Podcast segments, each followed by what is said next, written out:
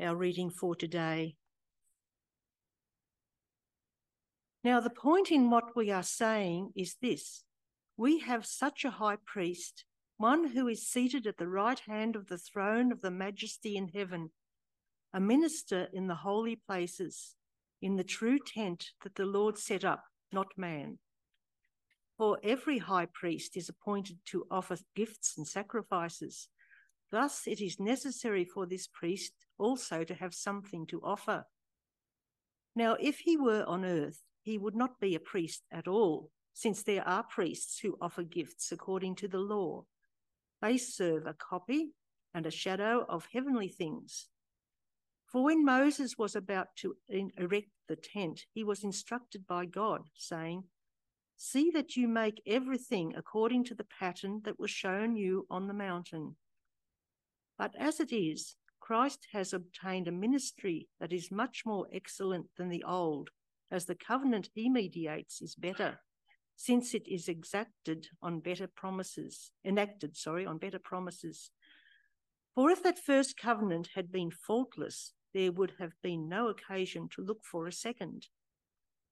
For he finds fault with them when he says, Behold, the days are coming, declares the Lord, when I will establish a new covenant with the house of Israel and with the house of Judah not like the covenant I made with their fathers on the day I, when I took them by the hand to bring them out of the land of Egypt. For they did not continue in my covenant, and so I showed no concern for them, declares the Lord. For this is the covenant that I will make with the house of Israel after those days, declares the Lord. I will put my laws into their minds and write them on their hearts, and I will be their God, and they shall be my people. And they shall not teach each one his neighbour and each one his brother, saying, Know the Lord, for they shall all know me, from the least of them to the greatest. For I will be merciful to their, toward their iniquities, and I will remember their sins no more. In speaking of a new covenant, he makes the first one obsolete. And what is being what is becoming obsolete and growing old is ready to vanish away. Let's pray, Chapel Street.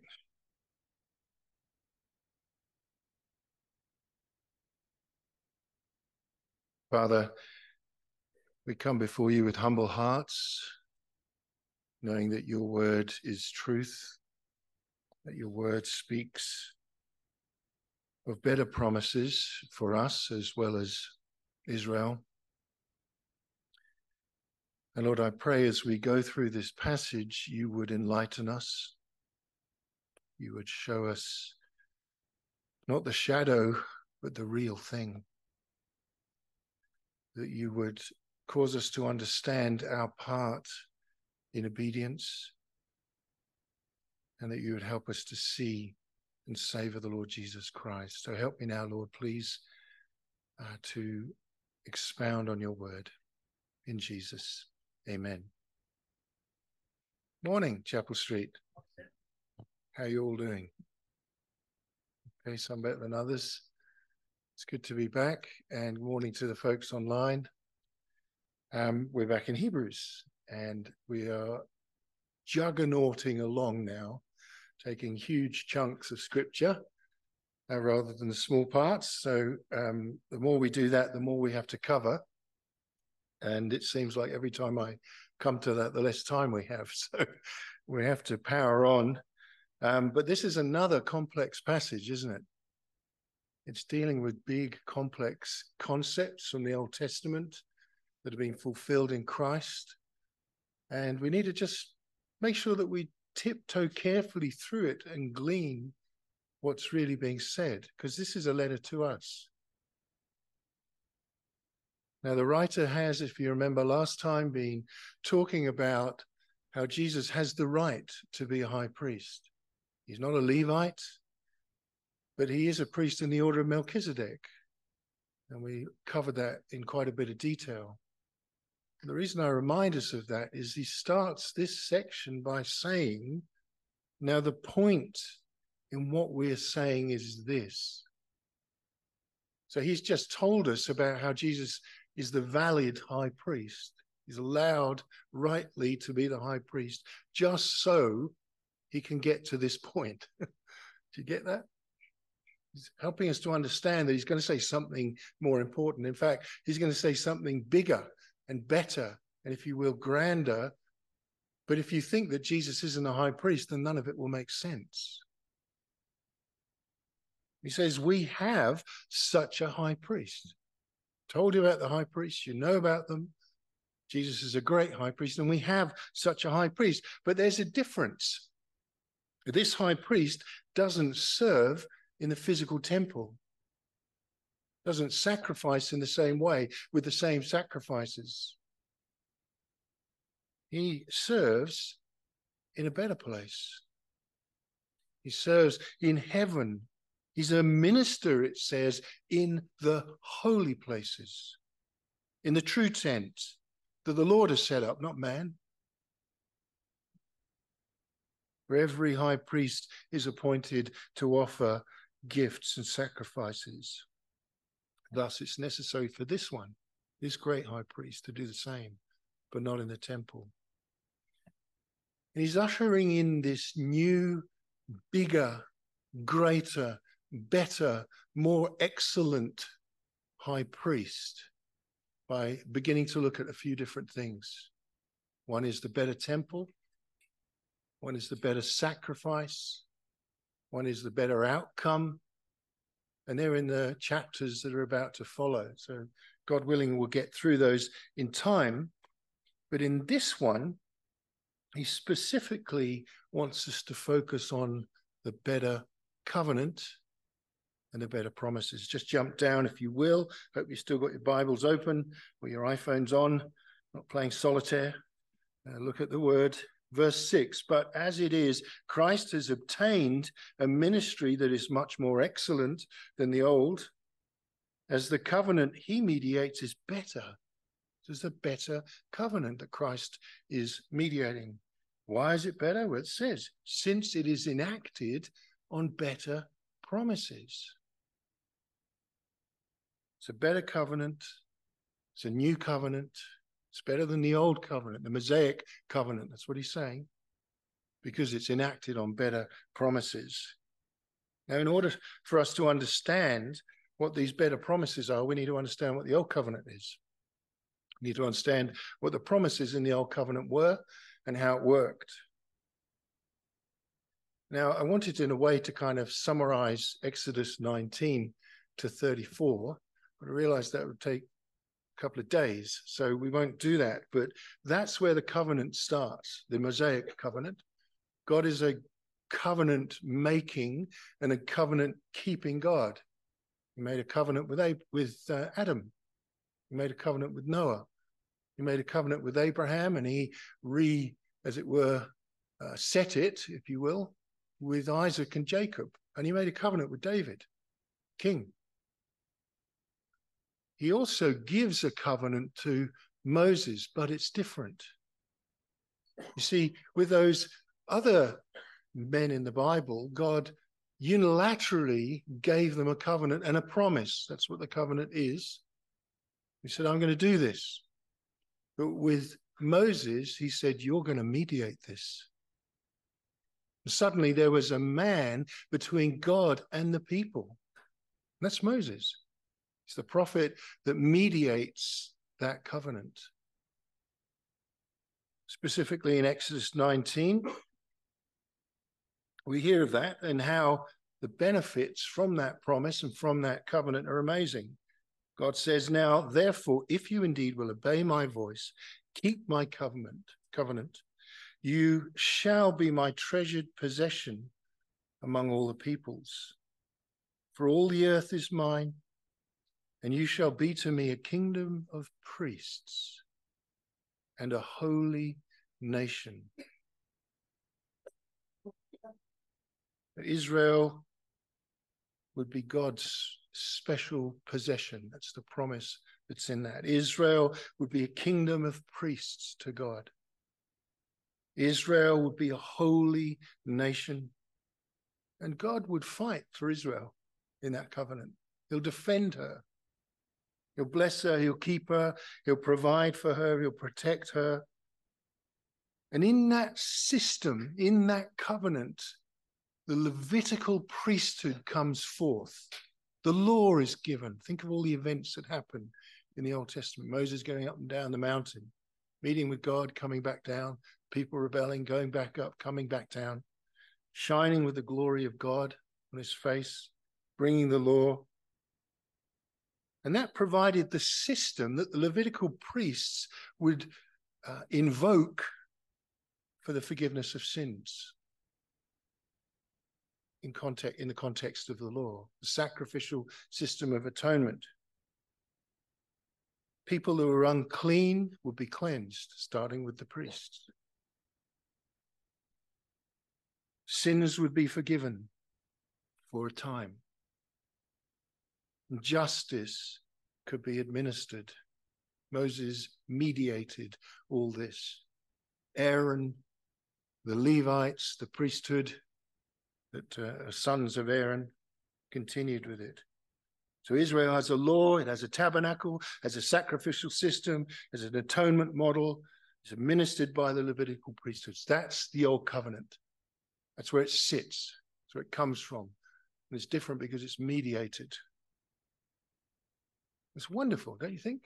It's a promise of a, a great future. Don't you think it's wonderful? It's beautiful. It's just a big problem sitting in it. I'll read it again. Now, therefore, if indeed you obey and keep my covenant, if you obey and keep my covenant, you'll have these things.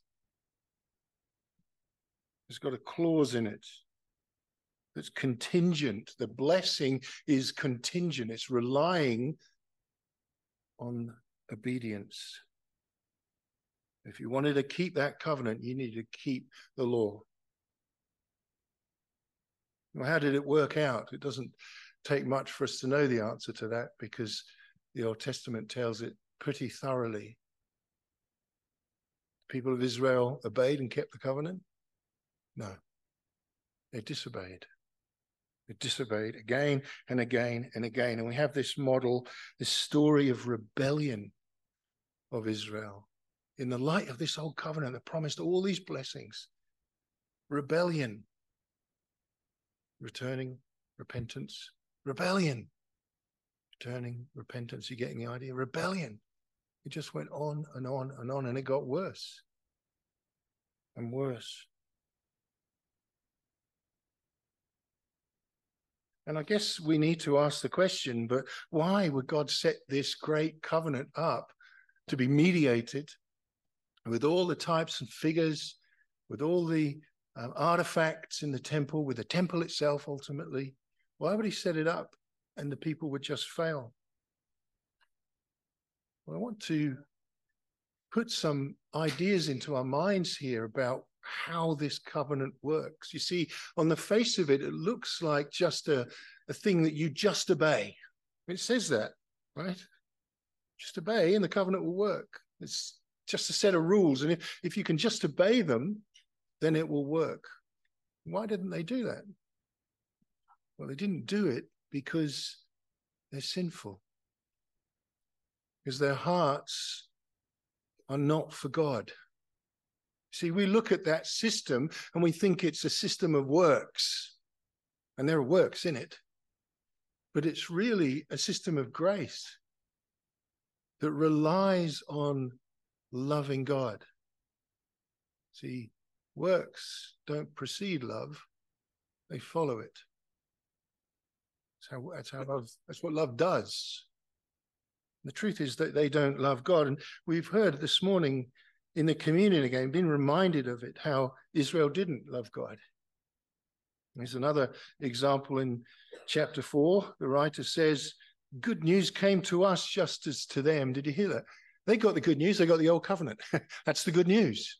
Well, I've got a sacrificial model that's going to atone for your sin. That's good news, right? That's what we get the same news. That's what he's talking about. It came to us just as to them, but the message that they heard didn't benefit them. Why not? Because they were not united by faith with those who listened. You see, there were some that did love God and did obey, but in the general sense, they didn't. They rebelled because they were not united with those people by faith. They didn't believe in God. They just had a system. They didn't love Him. They didn't trust Him. And so they were not united by faith with the other believers, what might call the real obedience. And faith gives rise to love. And love gives rise to works. It never works the other way around. Love doesn't come from works. It can't, because that's just works. What's the motive for doing just works? Well, it's not love. If it is love, then the works follow love. Do you see what I'm saying without confusing you? Hopefully. There's another one back in Exodus when the law is actually given. In this big picture of, of uh, Moses mediating, the law is given, and one of the commandments is not to have any other gods before our God, the true God, not to serve idols. And God says, You shall not bow down to them or serve them. For I, the Lord your God, am a jealous God, visiting iniquity of the fathers on the children to the third and fourth generation. Listen, of those who hate me. But showing steadfast love for thousands of those who love me and obey my commands. Do you see? Obedience needs to follow love. Romans 9 does it as well, talking about Israel. He says, Israel, this is Paul, who pursued a law that would lead to righteousness, did not succeed in reaching that law. They tried. Why, says Paul? Because they didn't pursue it by faith but as if it were based on works. They tried to obey on the basis of just obeying. They stumbled, he said. They stumbled, they fell over the stumbling stone because they didn't have faith, they didn't love God. And the reason is that their hearts were hardened. It's there in, in Hebrews again. I won't quote it, but you know the passage. When you hear the voice, do not harden your hearts as they did in the day of when they were all in the wilderness. Their hearts were hardened. They didn't have faith in him and they didn't love him.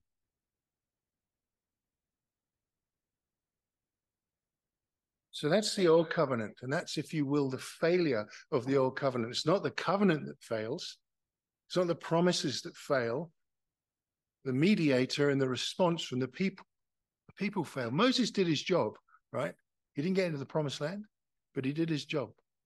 He did what he was asked, but the people didn't love God. Now, just want to take, just hold that thought in your head. Don't forget it. Okay. Just want to jump to verse four and just explain something verses 4 and 5. Just have a look with me again. Now, if he, referring to the Lord Jesus, were on earth, he would not be a priest at all, since they are there are priests who offer gifts according to the law. We talked about how Jesus' ministry is in the heavenly realm. Listen, they serve, the priests in the Levitical model, they serve a copy and shadow of the heavenly things. For when Moses was about to erect the tent, he was instructed by God, saying, See that you make everything according to the pattern that was shown to you on the mountain. You might look at that and think, Why, what's that? Why has he put that in? That's a strange thing to put in. I just want to say this. Moses was told exactly how to make the tent, exactly how everything had to be, how it had to be put together, what substances to use, what wood to use, what kind of braid would be in the in the curtain, and so on, and the artifacts as well. God spelt it out very, very meticulously.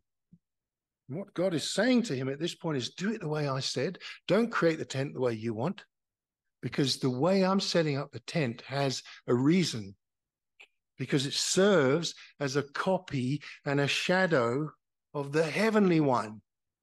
So if you create the tent, you've no idea what the heavenly one's like. So what's your tent going to be like? Here's the rules for it. Do it like this. And we're told there that it's that copy and shadow. It's not actually the real deal, although God lives there and he enacts that Mosaic covenant. Why? Why have a copy? Why have a shadow? Why not just bring the real thing, Lord? Well, because people are meant to look at that and see something else. Not works, but grace. Shadow. I love that he uses that language. I want you to imagine for a second that you're in Paris. Some of you perhaps happier about that than others, but imagine that you're there for a moment and you're standing with your back to the Eiffel Tower and the sun is rising through the day. And as it rises, the shadow goes the other way. That's how it works, right? And you're looking at the shadow. What can you see? You can see the Eiffel Tower shadow. That's what it is. But what are you actually seeing? Well, just the form. Not the real thing, right? Just the form of it, not the substance, not the detail, not the glory of it. In order to see the glory of it and the substance and the detail, you need to turn away from it and look at the real thing, right? That's what a shadow is. It's the shadow of the real thing. It's not the detail of it. And he's saying that about the old covenant here. He's saying it's a the way I set it up, all the artifacts, everything about it, the model, the priest, everything is a shadow of the big one, the real one. It's a copy. I was thinking of dinky toys, but I don't know if dinky toys ever came to Australia, but little cars that were replicas of bigger cars, but they were about this big. They were dinky. I guess that's the reason they're called dinky toys, right? And they looked the same and they were to scale and they were pretty cool. But when you saw the real Aston Martin, you went, this actually isn't, it's just a shadow, right? It's the poor copy. Now, I don't want to diminish the old covenant in that way. That would be wrong because of its richness. But he's saying it's just a copy of, and a shadow of the heavenly things. So let's now move forward now that we know what the old covenant is, how it failed because of hearts that were hardened. It's got a beauty in it and a majesty in it, but it's only a copy of the bigger beauty and majesty of Christ. Let's move forward from verse 6 again. We've already looked at this briefly, but I just want to look at it a little bit more. But as it is, Christ has obtained a ministry that is as much more excellent than the old as the covenant that he mediates. Remember, Moses was a mediator, Christ is a mediator, stands between God and man. The covenant that he mediates is better since it was enacted on better promises. Now, just notice this very quickly. The writer says that his ministry is much more excellent. He's using three words to try and give you a bigger picture here. It's not just better, it's much more excellent right? Paul uses that language with respect to the things that God is able to do, but let's not dwell on that. But you can see how he's compounding. This is much, much, much, much, much better. And it's this covenant that is better because it rests or is enacted on better promises. So, what are the promises of the new covenant, you might say? How does that work? What are these better promises? Sounds a bit sort of vague. What are they? Well, the good news is he tells us, and he tells us by quoting the Old Testament, specifically the prophet Jeremiah. I find the book of Jeremiah very hard. It's, I think it's the longest book in the Bible. Um, the kingdom, the people of God here is split into two Judah, which is where the prophet Jeremiah preaches, and Israel, which has Isaiah. And the people are rebelling and rebelling and rebelling. And if you wanted to summarize in very simplistic language what Jeremiah is about, it's this you need to repent, stop rebelling. People are repenting. Then they rebel. You need to repent, stop rebelling. People are repenting. And it just goes on like that and it gets worse. And eventually, Isaiah, as the prophet of God, says, Look, God's going to take you away. He's going to take you into captivity. You're going to go into exile. You cannot worship as the people of God in the land that He promised to give you. Please repent. And it goes on and on and on and on that way. But 600 years before Christ, that's when Jeremiah's around, he prophesies something staggering. Verse 7 just a direct quote. First, the, writer says, For if that first covenant had been faultless, there would have been no occasion to look for a second. If, if the first covenant had made people holy and perfect and righteous, we didn't need Jesus. For he, God, finds fault with them, the Israelites, when he says, Jeremiah pre- uh, prophesying now, Behold, the days are coming, declares the Lord, when I will establish, listen, a new covenant, a new one with the house of Israel and with the house of Judah, not like the covenant that I made with their fathers on the day when I took them by the hand to bring them out of the land of Egypt. For they did not continue in my covenant, and I showed no concern for them, declares the Lord. I'm going to make a new covenant. It's different from the old. It's not like that Mosaic covenant. There's a new one co- coming. This is from the Old Testament. This is prophesied from the Old Testament. In the midst of all the Israelites rebelling and about to be taken into captivity, the Lord says, I'm going to make a new one. Wow. It's not a New Testament idea. When Jesus says, Behold, I'm the new covenant, in, this is a new covenant in my blood. It's not a new idea, it's an ancient idea. It's in the Old Testament. And then he says what it is, verse 10. For this is the covenant that I will make with the house of Israel after those days, declares the Lord. Here it comes. I will put my laws into their minds and write them on their hearts. And I will be their God, and they shall be my people. And it goes on about no one needs to be taught about God because everyone will be a believer. So next passages. Did you hear it? I'll put my laws into their minds and write them on their hearts, and I will be their God, and they shall be my people. You might say, well, that sounds a little bit like the old covenant, but it isn't. It's different because the old covenant was kind of external. Moses, as the mediator, was organizing the, as it were, in the positive sense, the performance of all the things that God instituted, the enactment, the activity of the old covenant. But they were outward. But the great high priest doesn't work in that temple, does he? He works in the heavenly one. And he works in a different way. He works to change the inward. That's the fundamental difference between the old covenant and the new. Christ works to change what's inside. I will write, let me quote it correctly. I will put, I will put my laws in their mind. It won't be outside that they just try and observe and obey. I'll put it in their minds. I'll get it to where their consciences are. And I'll write it on their hearts. Well, the heart's the place where the law needs to be written, isn't it? It's different. See, the law, the old covenant, was the thing that tested the heart. But it could never make people perfect. Because the people, people's faith was weak because it was ultimately just based on works. But in the new covenant, faith is not weak because it's not dependent on us, it's dependent on the great high priest who's done the work. And that brings a new heart, a new one. It brings a new spirit, and it's based not on works, but on faith. Not on the law, but on the fulfillment of the law by the great high priest. We've got a better high priest. That's what great means.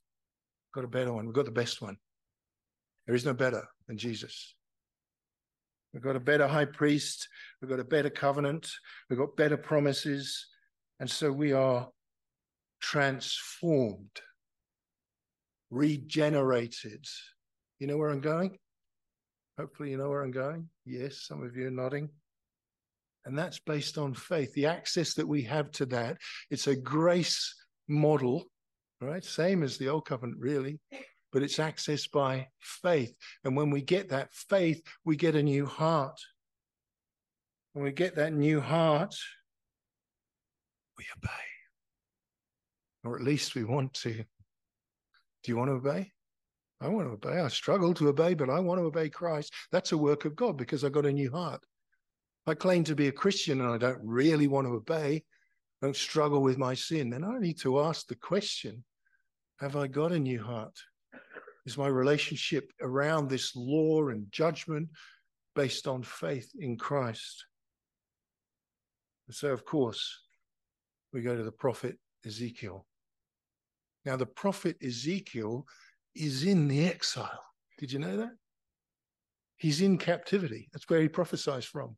And I know it's very confusing. He seems to go to Jerusalem, and it's all very, it's very, very complex book. But he's experiencing the exile. But he puts this new covenant like this. God says through him, I will sprinkle clean water on you, and you shall be clean from all your uncleanness and from all your idols I will cleanse you and I will give you a new heart and a new spirit. Did you know that? Not just a new heart, you get a new spirit. I'll put it within you, within you. and I will remove the heart of stone. I'll remove the hard heart that you have from your flesh, and I will give you a heart of flesh, a soft heart. And I will put my spirit within you. We get a new heart, a new spirit, and we get his spirit within us. And cause you, listen, to walk in my laws and to be careful to obey my rules. That's the new covenant. That's what changed everything in terms of how we try and obey God. That's the work of the great high priest in us. We call it regeneration. We call it being born again. Peter says we've been born again, we've been regenerated to a new and living hope it's kept where? In heaven. By who? The great high priest. Why? He's interceding for us. Didn't we look at that last time? He's he's still the great high priest. Doesn't take that job off and say, Well, I've done that. I'm not going to bother. He carries on interceding, interceding. It's kept. We have a great hope because we've been born again. See, something has to change. Now, I know some people, when they become a Christian, they don't notice when they become a Christian necessarily. But there is a change that's happened. Where does it start? In there. I'm a sinner. God is holy. What a, what a thing to recognize. And dead people don't recognize those things. Only regenerated, reborn people recognize those things. We think differently about sin. We think differently about ourselves. We think differently about the world, and we think differently about God. Maybe we start to fear Him as we should. Maybe we recognize every knee will bow. My knees will bow. My tongue will confess what? Jesus is Lord. To the glory of the Father, it says. That's, that's what it's all about, right? Jesus is the great high priest. I'll just finish this section and we'll look at some very, very basic application in view of time. At the end in verse 13, he simply says, In speaking of a new covenant, he, Christ, makes the first one, the Mosaic covenant, obsolete. Did you hear? Wow, that's a heavy word. Obsolete. And what is becoming obsolete and growing old is ready to vanish. And you know what? It's vanished. The Jews don't have their temple anymore. They don't have the artifacts. God is no longer in the temple. Another religion, a false religion, a lie, is in that temple. breathing out lies in the midst of the place where the Mosaic covenant was enacted. It's gone. It's got this is kind of like prophecy, right? This is just before AD 70 when Jerusalem is sacked and they all flee, the Jews flee. You might say, well, they've all come back. Yes, but this has not come back. It's obsolete. Because let's be honest, if you had Christ, who is the great high priest, fulfills the law, is the genuine sacrificial lamb, right? Tones fully for the law. You have that. Why do you need the old? You don't. It's gone. It's finished. You just need the new, right? It's a new covenant. Jesus Christ is the mediator of that covenant. Moses was just a type, a model, a shadow. All that came through him, a type, a model, a shadow. Jesus is the real mediator. I don't know how you want to dwell on the thought of that, whether you, uh, as I sometimes do, ponder the cross and think, what's going on? How does it happen? Where is it happening? Who's doing the judgment? But I tell you this without the Mosaic covenant, you'd understand nothing of Christ and what's going on. You'd understand nothing. People would say, Jesus died on the cross for you. What does that mean? What what what does that mean? It doesn't mean anything to me. But when you understand the Mosaic covenant and how the sacrificial system works and what the law is and how there's a mediator and how there are priests and how there's a temple, right? Suddenly you begin to see the cross in a different way. You turn away, as it were, and see the Eiffel Tower. You stop looking at the shadow and start looking at Christ and say, wow. I always say it when I'm up here. You couldn't make it up, could you? You couldn't make the old covenant up. It's it's just weird and complex and it doesn't seem to work. But when you see the new covenant in the light of the old and the old covenant in the light of the new, wow, it all starts to fit together. No man, I'm serious, no man could invent this stuff. It's so complex, it's so beautiful, and so perfect. We have a better mediator, we have a better covenant, and it rests on better promises. And those promises are that you get a new heart and a new spirit, and you will obey Christ, not perfectly. And when you fail, you will come back to that great high priest, not the temple in in uh, in, in Israel. And you will say, "I'm sorry," and he will say, "I forgive you." I'm the great high priest. I paid it all, Sam. I forgive you. Keep coming back because you're going to fail, but I forgive you. changes our hearts. And we know him and we trust him, and so we obey him. It's grace, and you receive it by faith. Do you find it amazing? I find it incredible. I find it staggering. I'll finish with this. This is Peter. He's talking about exactly the same things. He's talking about how Jesus is a living stone. See, mate. Explaining how it's different in Christ. And I want you to drink it in in the context of everything we've heard. Peter says, Scripture says, Look, I'm going to lay in Zion a stone, a cornerstone, chosen and precious is Jesus. And whoever believes in him will not be put to shame. So the honor is for you who believe. Did you hear that? The honor is for you, Christian, who believe. But for those who do not believe, quote, the stone that the builders rejected has become the cornerstone. It's the center of faith. And a stone of stumbling. Sound familiar? And a rock of offense. Now, listen carefully. They, referring to the Israelites, stumble because they disobey the word, as they were destined to do. But you, Christian, you're a chosen race, chosen race. You're a royal priesthood. Jesus isn't just the great high priest, he's the king. You're, you're a royal priesthood, Christian. A holy nation, a people for his own possession, that you may proclaim the excellencies of him who called you out of darkness into his marvelous light. Once you weren't a people, but now you are God's people. Once you'd not received mercy, but now you have received mercy because of the new covenant, because you trusted God and He gave you a new heart and a new spirit, and so you obey. Drink it in, folks. This is your great high priest and mine.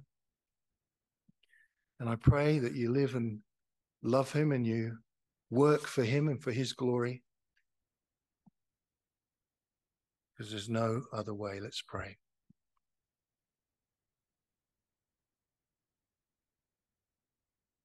Father, again, I just uh, pause and try to drink in, Lord, the majesty of Christ,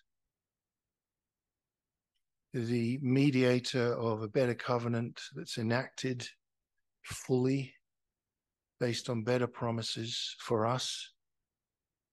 And Lord, I pray that each one of us here would marvel and wonder and rejoice humbly, praising God, that we ultimately become a royal priesthood.